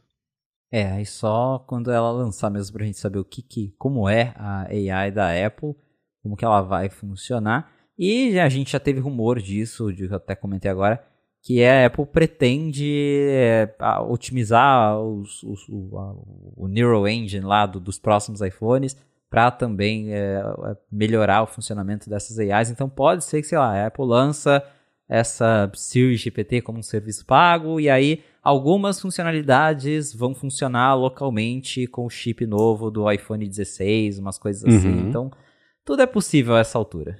Sim, é, isso, por exemplo, faz completo sentido, porque tem aquelas IAs, a gente comentou aqui recentemente até sobre um jeito novo de armazenar a IA na, na memória do iPhone, mas trazer isso para a memória RAM, dependendo da pesquisa que você fizer, etc., para rodar localmente, só que leve, com poder de uma IA pesada. Então, deve ser uma mistura disso tudo. Mas no fim do ano a gente descobre se isso funcionou de verdade ou não. Né? É. Bom, seguindo aqui com as notícias, saiu uma. Essa é um teaser, na verdade, de uma coisa que certamente a gente vai comentar aqui quando acontecer mesmo, que a expectativa para esse ano, de acordo com o Times, por exemplo, é que o Departamento de Justiça dos Estados Unidos lance aí uma investigação grande de monopólio, é, é, atitudes e atividades anticompetitivas contra a Apple. Já faz um tempo que vem pintando informações a respeito disso, de que, sei lá, o pessoal do mercado de desenvolvimento, as empresas concorrentes vinham sendo consultadas sobre uma possível investigação, o caso estava sendo montado e parece que está no finalzinho disso aí, e que nesse ano o bicho vai pegar. E isso vem junto, por exemplo, do embrólio da Máximo com o negócio do relógio.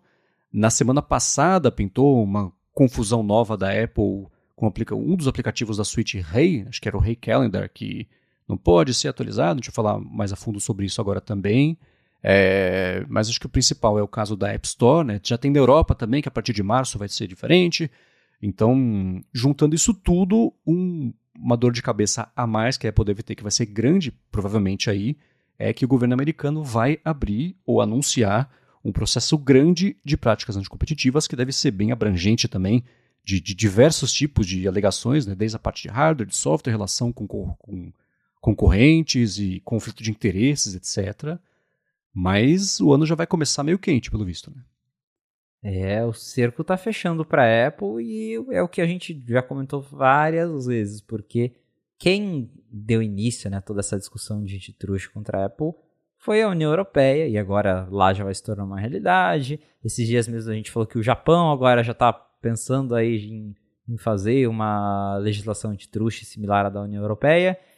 E agora, né, ninguém menos que Estados Unidos, o país da Apple. Então, uh, neste primeiro momento, a, a, Apple ela tem tomado medidas específicas para os lugares específicos. Ah, um país X lá exigiu que a Apple libere o pagamento fora da App Store. Ela foi lá e deu um jeito de liberar só naquele lugar ou só para a categoria que foi exigido, mas agora ela já vai ter que fazer um, mudar o sistema para todos os países da União Europeia e daqui a pouco para o Japão e aí, né, para os Estados Unidos, que é o lugar principal. Acho que se chegar no ponto dos Estados Unidos forçar a Apple a abrir App Store e todas essas coisas, acho que daí ela vai ter que vai acabar fazendo para todo mundo, né? Porque o maior mercado dela é, é lá, é, é, os Estados Unidos. Então, o dia em que ela for forçada a mexer na App Store lá, aí acho que eles nem vão mais perder tempo e vai liberar sideloading para todo mundo, porque é, daí não tem. É um caminho sem volta, né? Se, se os Estados Unidos conseguirem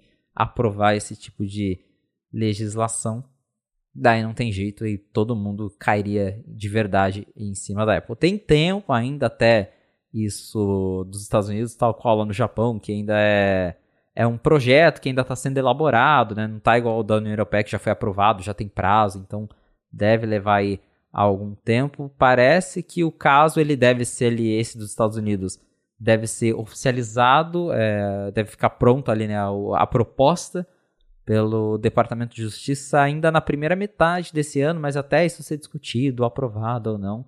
Chuta aí que vai pelo menos, no mínimo, ano que vem. Mas, de novo, na, na Europa já é uma realidade e daqui a pouco isso vai virar realidade em outros lugares também. Tá ficando difícil para a Apple fugir. Sim, tá. E o para piorar, e esse foi o tema dessa última coluna que eu escrevi para o Mac Magazine no último fim de semana, que eu, eu vou ecoar o que o Felipe disse. O cerco contra a Apple tá fechando e nesse momento parece que nem precisa fazer sentido se é mesmo anticompetitivo ou não, né? É o culpado até que se prove o contrário, na verdade, né? Porque, por exemplo, o caso Beeper Mini, que foi construído em cima de uma engenharia reversa nos servidores da Apple, do sistema de validação, para enganar o sistema, para fingir que tinha o Apple ID e você usar o iMessage no Android, um serviço que era pago, só que usando servidores da. Sim, não tem como defender, né? E, mas, sei lá, alguns políticos falam, vamos abrir investigação, porque, poxa, a Apple está impedindo inovação e etc., concorrência. Não é o caso, mas isso entra por conta de outras manobras que a Apple fez no passado, eu cito, por exemplo, processou a empresa Pear, porque o logotipo de pera, é, pera é a fruta que parece a maçã, os dois têm um caulezinho, então vou processar esse negócio do rei também, né, em cima de uma situação que ela já está perdendo, que é a briga da App Store, então nem precisa mais fazer sentido a acusação para isso lá. O caso da Máximo, né, e a gente comentou sobre como... É, e, bom, a internet é um lugar onde a nuance vai para morrer, né, a gente sabe disso, mas o caso da Máximo, e eu comento no texto, para mim, a razão está para Máximo. Por outro lado, ela é uma empresa que parece que ela é bem disposta a abrir processos com as patentes que ela tem e ela própria, né? Não é uma empresa que lança os produtos dela. Então, uma coisa é você ter uma patente, um produto que você desenvolve e isso ser ferido. Outra coisa é você jogar com as patentes embaixo do braço e só isso, né? E, enfim, uh, dá para essas duas coisas coexistirem, e no caso da Máxima é isso. Acho que ela está se aproveitando da situação, mas ela tem o direito de fazer isso, e nesse caso específico, acho que ela tem razão. Então, é, é, juntando isso e, e, as acusações procedentes ou não, dá para ver que a Apple está numa situação que é bem, bem desfavorável para ela, porque ela já parte da premissa, quer dizer, já partem da premissa de que ela está fazendo errado. Depois vai ver o que, que é, e se é errado mesmo ou não. Né? E aí acontece o quê? Vem o processo, ela ganha. que foi o caso da Epic Games, né? Então, quando o Departamento de Justiça resolve investigar você, aí, é um, é, aí complica um pouco mais a, a, situação. Então, esse não deve ser o último processo que a gente ver a respeito disso. E assim como o que o Felipe comentou, no Japão já tem uma mudança ou outra, na Europa também, agora essa dos Estados Unidos, isso vai motivar outros países, outros governos a fazerem a mesma coisa e ela fica cada vez mais acuada. Por isso que ela segue tirando quantos centavos ela conseguir de todo mundo, porque ela sabe que isso tem prazo de validade. Então, aproveita e maximiza agora, porque você vai perder de qualquer jeito essa briga, né? Aos 44 do segundo tempo, ela anuncia uma coisa proativa, finge que foi ela que resolveu fazer, que a ideia foi dela e tenta ver se cola, né? Geralmente é isso que acontece. É. E assim, lembrando que a, a, a, eu vejo muito pessoal comentando aqui, nossa, mas né, quem diria um absurdo as empre uma empresa, né, ter lá o governo regulamentando, determinando.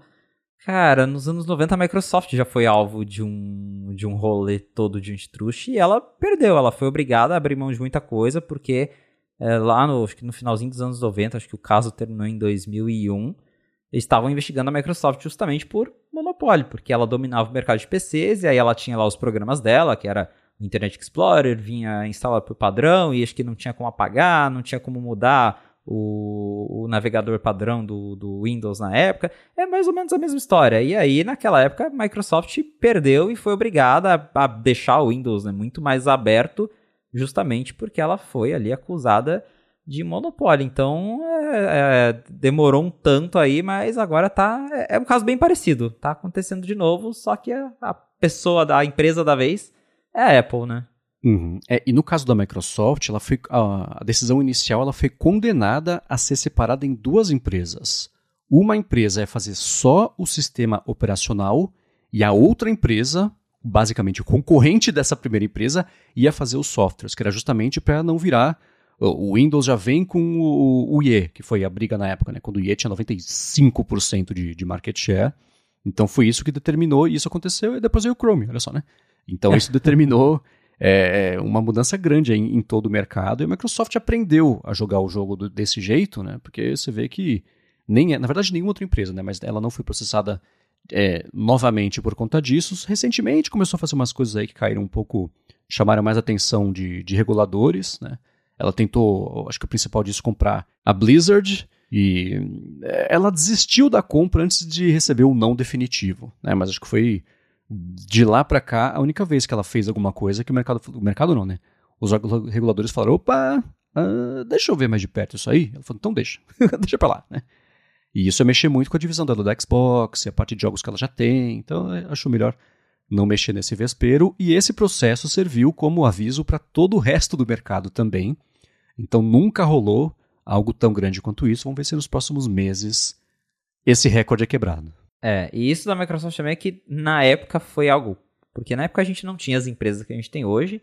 Então, aquele processo ele foi focado na Microsoft. Hoje, né, a gente fala muito da Apple, mas a legislação é bem abrangente. Ela inclui ali Google. É, é, é, já é uma legislação feita, acho que pensando mais para o futuro nesse sentido. Porque ela fala, ah, é, as lojas de aplicativo, não é... A gente discute muito App Store, porque, enfim, é, é, é o alvo número um. Mas acho que agora, a, a, talvez até como uma lição aprendida, né, e para ser future-proof, essas leis antitrust elas são bem mais é, amplas para pegar aí não só casos de agora, mas também de qualquer outra empresa que venha aí no futuro a um dia crescer ao ponto de dominar o mercado. Então, muita coisa vai mudar ainda. Vai, vai, com certeza. E para quem quiser saber mais desse caso aí do, do governo americano contra a Microsoft, vai ter link na descrição. Agora, seguindo aqui com os assuntos da semana, a Apple publicou, depois tirou do ar, o beta aí do iOS 17.3. Eu quero entender o que rolou, porque foi, sim, tirar do ar é, é meio raro, né? Pois é, a Apple lançou o Beta 2 do 17.3, que para recapitular é aquela atualização que primeiro traz, a, traz de volta as playlists colaborativas do Apple Music que estavam em beta no 17.2. Aí, por algum motivo, a Apple tirou da versão final, não foi liberado para todo mundo, voltou agora nesse beta e tem também aqueles recursos lá de proteções anti-roubo que você precisa só do, do Face ID para acessar senhas e coloca lá um delay para desligar o Find My, toda aquela coisa é, de, de proteção que a gente já comentou aqui na fonte. Veio o Beta 2 na semana passada, ele foi liberado e imediatamente uma galera começou a reclamar que o iPhone estava travando depois da atualização, que ele ficava num loop infinito de reiniciar e não iniciava nunca. E aí a solução era colocar o iPhone no computador e fazer o downgrade para o Beta 1. E é, é, muito curioso porque o bug que, enfim, depois foi descoberto, é um bug muito específico que está relacionado com aquele recurso backtap do iPhone de acessibilidade que você bate ali na traseira e ele executa algum comando.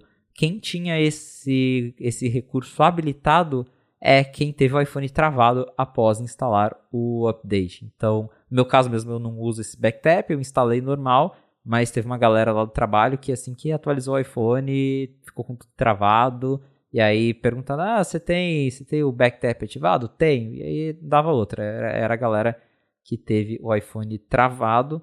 E é, é bem curioso isso, justamente porque é, é muito difícil ver a Apple né, tendo que tirar uma atualização assim do ar porque travou tudo. Ela faz realmente em casos muito extremos.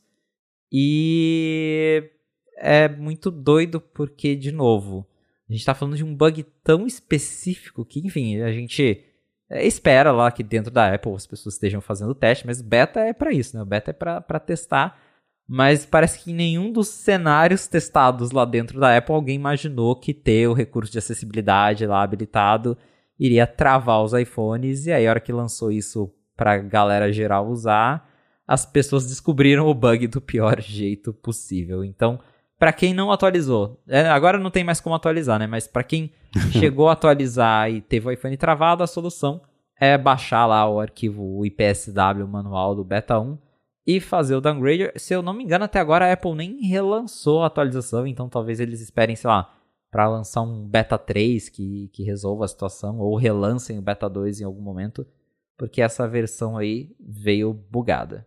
É, e esse, esse lance do bug de, de fazer isso é uma coisa parecida com o que o Rambo já vinha comentando faz um tempo já, no, que vinha rolando no iPhone dele. Tanto que ele publicou depois um guia para quem quiser também tiver sido impactado por isso, né? Como é que resolve rápido. Mas a minha aposta é que o pessoal, o chicote comeu lá no fim de semana, hoje, no máximo amanhã, já pinte uma versão nova aí, porque enquanto ela não lançar, a notícia é que ela tirou do ar por conta de um bug. Depois que ela lança, a notícia volta a ser que ela lançou. Né? Então é interessante para ela atualizar isso aí o mais rápido possível, mas para quem tiver tido o iPhone travado, tem link na descrição para ver como faz para destravar. E uma coisa que a gente veio comentando ao longo do episódio é, né, a gente vai falar sobre isso, sobre aquilo, etc, de planos futuros aí da Apple.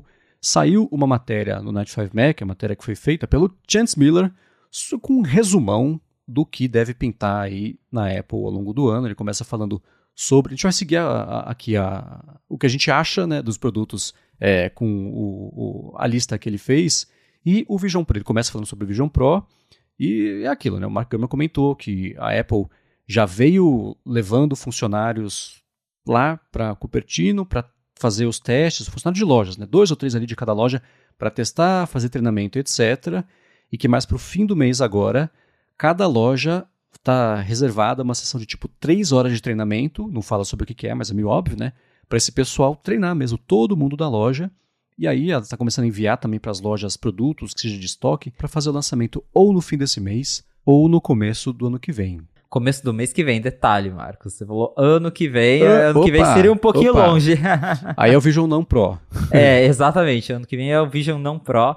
Mas, Boa. inclusive, um detalhe curioso que eh, a gente. A gente acabou acho que nem reportando isso, mas no fuçando ali nos códigos do, desse beta que foi tirado do ar, a Apple ela apagou o nome, a, a nomenclatura Pro de todas as menções ao, ao, Vision Pro. Agora eles chamam só de Apple Vision no sistema. Então, é óbvio que tá, tá longe ainda, mas provavelmente já é para deixar o sistema pronto ali para quando vier a versão não Pro, né?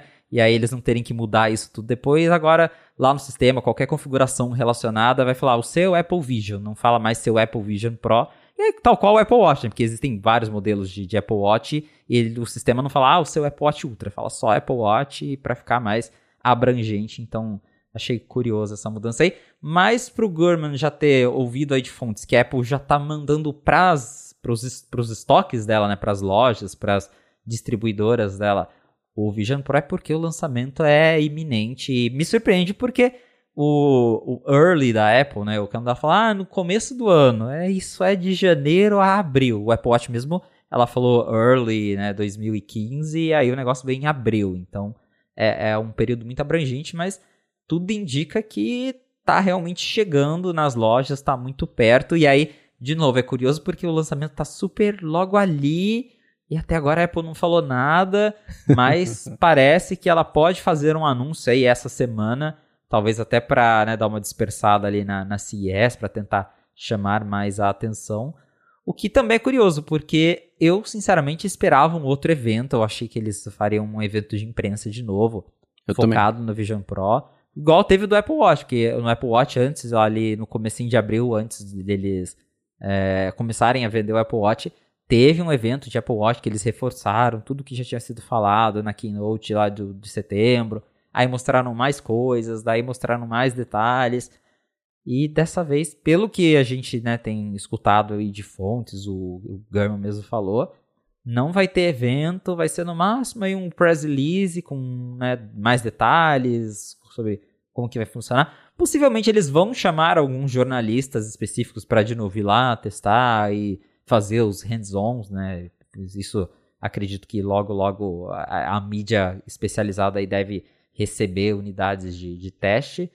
Mas é, é, um, é, um, lançamento muito curioso e atípico. É, é, tanto que tem até. É, isso não foi detalhado ainda, mas o Gurman já falou várias vezes que possivelmente não vai nem vender online o, o Vision Pro. Você vai ter que entrar lá no site agendar para ir no Apple Store para comprar lá, porque tem todo aquele rolê de testar a sua visão, para ver se você precisa usar a lente de, de grau e, e os ajustes, porque muda lá o tamanho do, dos acessórios. Então, é um produto bem complexo e parece que está chegando, né? Vamos ver se de fato acontece, mas tudo indica que nos próximos dias essa novela chegará ao fim e nós teremos Apple Vision Pro em algumas lojas, pelo menos. Boa. Dando início a uma nova novela, mas isso fica para próximos episódios.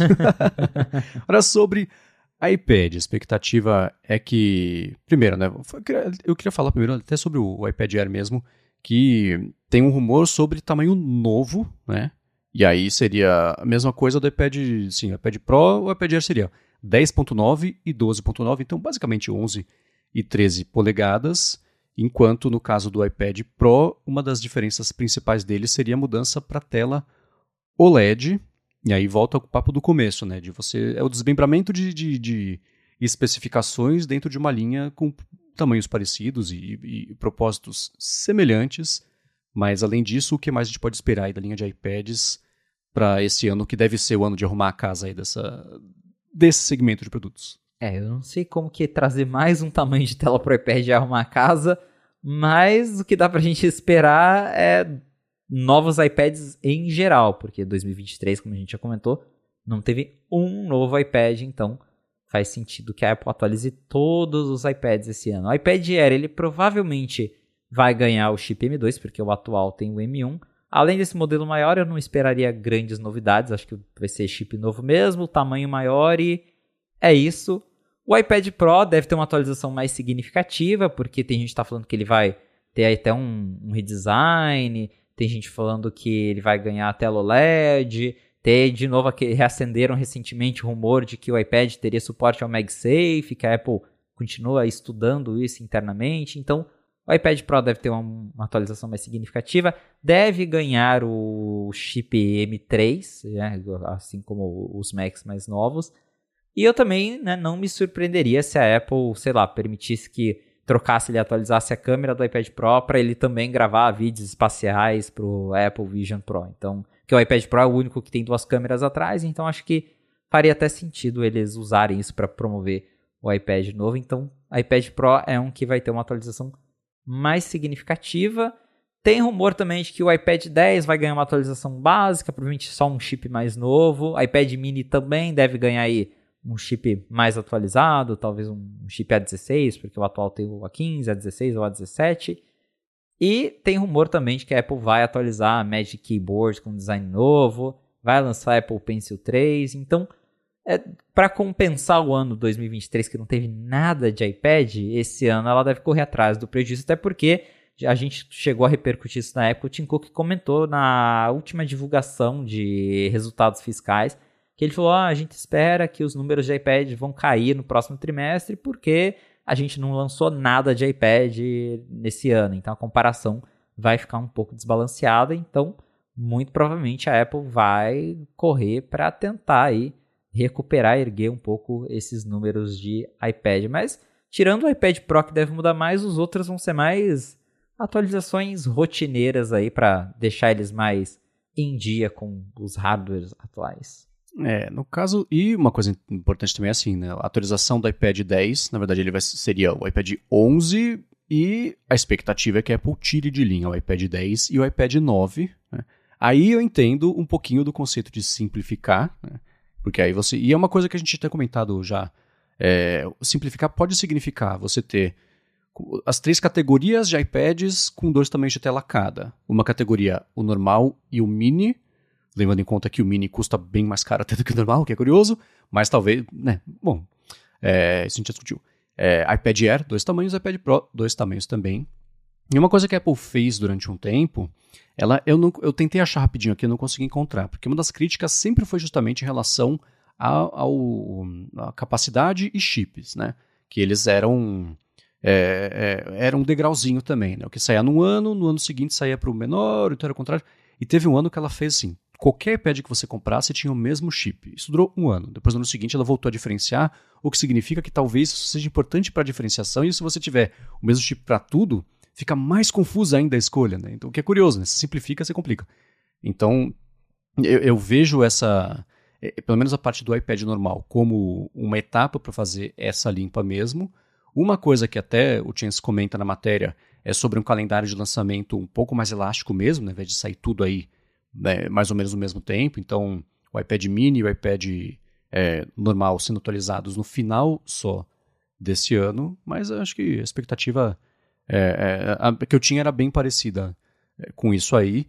Em relação aos iPhones, ano passado, o, acho que o mais interessante, tirando o SBC, foi o fato de que todos eles agora contam com a Dynamic Island, né, uma coisa exclusiva só de modelos Pro, e a diferenciação ficou por conta de carcaça, né, o titânio versus é, o... É alumínio. Alumínio, muito bem. Então, para esse ano, para quem segurou no ano passado e for comprar o iPhone, que o pretendendo é comprar o iPhone deste ano, o que esperar disso? É, pelo que a gente sabe de iPhone 16, a Apple vai dar uma melhorada nas câmeras, então estão falando aí que a lente ultra isso o modelo Pro, a gente não sabe como é que vai ser dos não Pro, mas o modelo Pro, ele deve ganhar uma ultra wide de 48 megapixels, o que deve ajudar a melhorar, a aumentar a resolução da captura de vídeos espacial, porque a gente também já comentou isso. O iPhone 15 Pro é o primeiro a gravar vídeos espaciais para o Apple Vision Pro, só que ele só grava em 1080p. Então, como ele usa as duas câmeras, a principal e a ultra-wide, pode ser que tendo as duas de 48 megapixels, ele consiga gravar vídeos em 4K, vídeos espaciais em resolução 4K. Outro upgrade que até o Mintico comentou recentemente é que a câmera frontal vai saltar de 12 para 24 megapixels, que também vai ser um salto bem considerável. Faz bastante tempo que a câmera frontal do iPhone não ganha atualizações significativas de lente. Eu, inclusive, acho ela bem ruinzinha comparada às câmeras frontais de Galaxy, que eu já testei dos topos de linha, claro.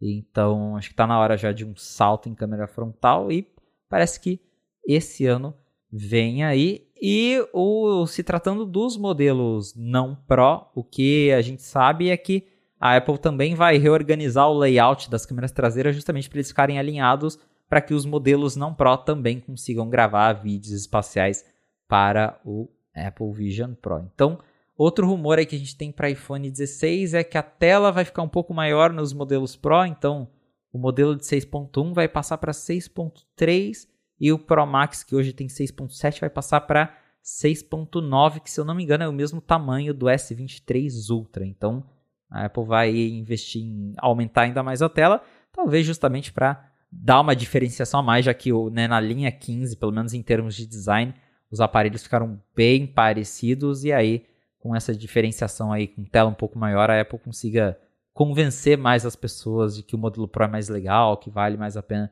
investir na versão mais cara. Quando se trata do zoom, a, deve continuar a lente de 5x nos modelos Pro e dessa vez também no Pro menor, porque hoje é só o Pro Max que tem a lente de 5x e parece que desse, nesse ano o Pro menor, que vai ficar um pouco maior, então ele vai ter mais espaço interno, também vai ganhar a lente de zoom. Até o momento é isso que a gente sabe e também um rumor que fala que toda a linha 16 vai ter o chip A18, porque a Apple tem usado essa estratégia nos últimos dois anos de o chip novo, ele vai para o Pro e aí o modelo não Pro ganha o chip do que era do, do iPhone anterior e agora parece que a Apple vai usar chip A18. Claro que vai ter uma diferenciação, né? provavelmente vai ter lá o A18 e o A18 Pro, mas a linha desse ano vai ser toda baseada num mesmo chip com configurações diferentes, tal qual o M, M2, M2 Pro, né? Tem as versões. Então parece que a Apple vai voltar a usar o mesmo chip, só que é, pelo menos da mesma família, mas com configurações diferentes.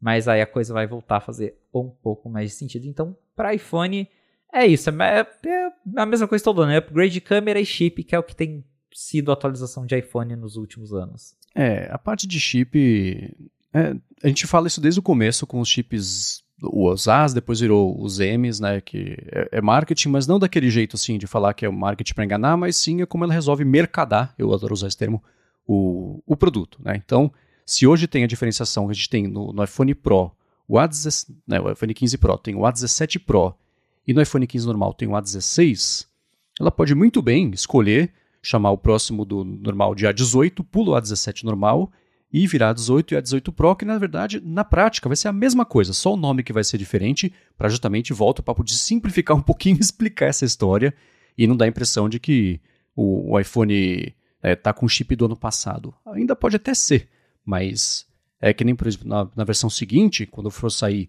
o chip A19 Pro e o A19 normal, o A19 Pro provavelmente vai ter uma coisa mais intermediária entre o, A17, o A18 e o A18 Pro.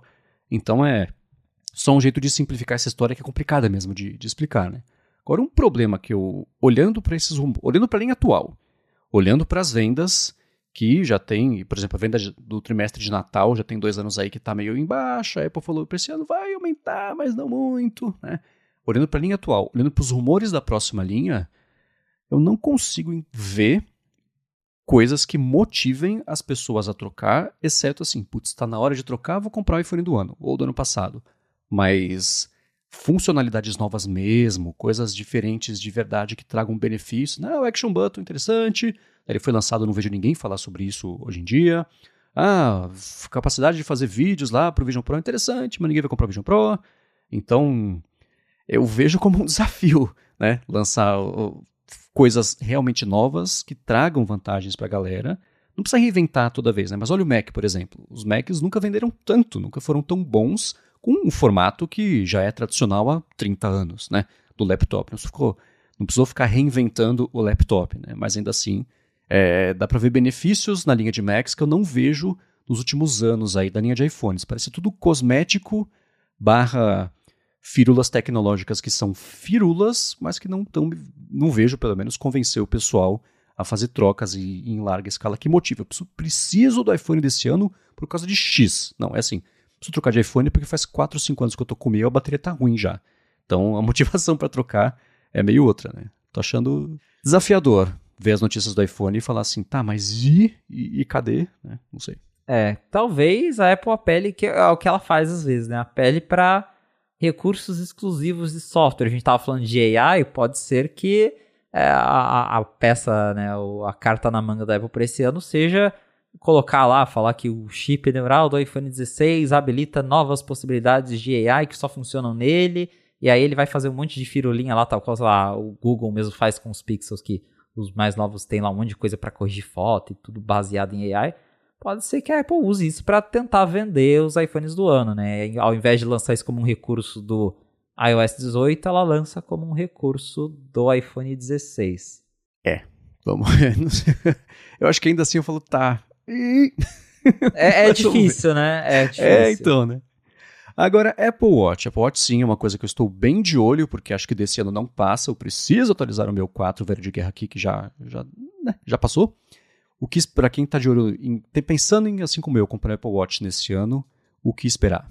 Nossa, o seu Apple Watch deve estar tá respirando por aparelhos. Ainda bem que você não usa ele toda hora, né? Porque eu tenho é. um 4 parado aqui, de vez em quando eu uso ele para testar um beta, alguma coisa, e tá sofrido o bichinho, hein? Imagina ter que usar ele assim todos, todos os dias. Então, para sua é. sorte, esse ano vai ter Apple Watch X10, alguma coisa assim nesse sentido, porque temos rumores de que a Apple está planejando um grande redesign para o Apple Watch. A gente até comentou que talvez esse redesign acabe influenciando nas pulseiras, porque a Apple estaria estudando um novo mecanismo de pulseira, justamente para uh, otimizar o espaço interno do Apple Watch, ou talvez para deixar o relógio mais fino. Ainda não sabemos como vai ser esse design, porque não vazou nada até agora, mas possivelmente aí nos próximos meses isso vai acontecer, porque a gente já está aí no ano do, do Apple Watch X, né? 10, 10 anos desde que o Apple Watch começou a ser. Desde, desde que ele foi anunciado, que ele foi anunciado em setembro de 2014, então vai fazer aí 10 anos de Apple Watch e a Apple supostamente está trabalhando numa versão bem diferente do que a gente tem hoje. Estou curioso para ver o que, que vai mudar, porém ao mesmo tempo assim, eu não, eu não sei se eu me importo tanto com um design novo do Apple Watch porque o atual ele funciona para mim. Eu, eu gosto do design atual do Apple Watch e, e se ele, se este novo design resultar em, né, como a gente já cogitou, ah, vai melhorar, o, otimizar o espaço interno para ter mais bateria. Aí sim, eu acho super legal, mas mudar por mudar, eu já acho o Watch atual super legal, super bacana, funciona para mim, não é um produto que eu fico esperando uma mudança radical a cada atualização. O que eu gostaria, claro, é ganhar novos sensores de saúde, que eu acho sempre legal, que abre sempre novas possibilidades. E é, talvez algum outro recurso, mas o que eu ficaria mais feliz é ter mais bateria, né? Sem ter que comprar o Apple Watch Ultra gigantesco, porque o Ultra fica esquisito no meu pulso pequeno, mas é, é, o design novo é. Espero que seja legal, mas não. não, não, não me empolga assim tanto quanto, sei lá, saber que o iPhone seria redesenhado, porque o design atual do Apple Watch é algo que, de novo, funciona para mim. Uhum.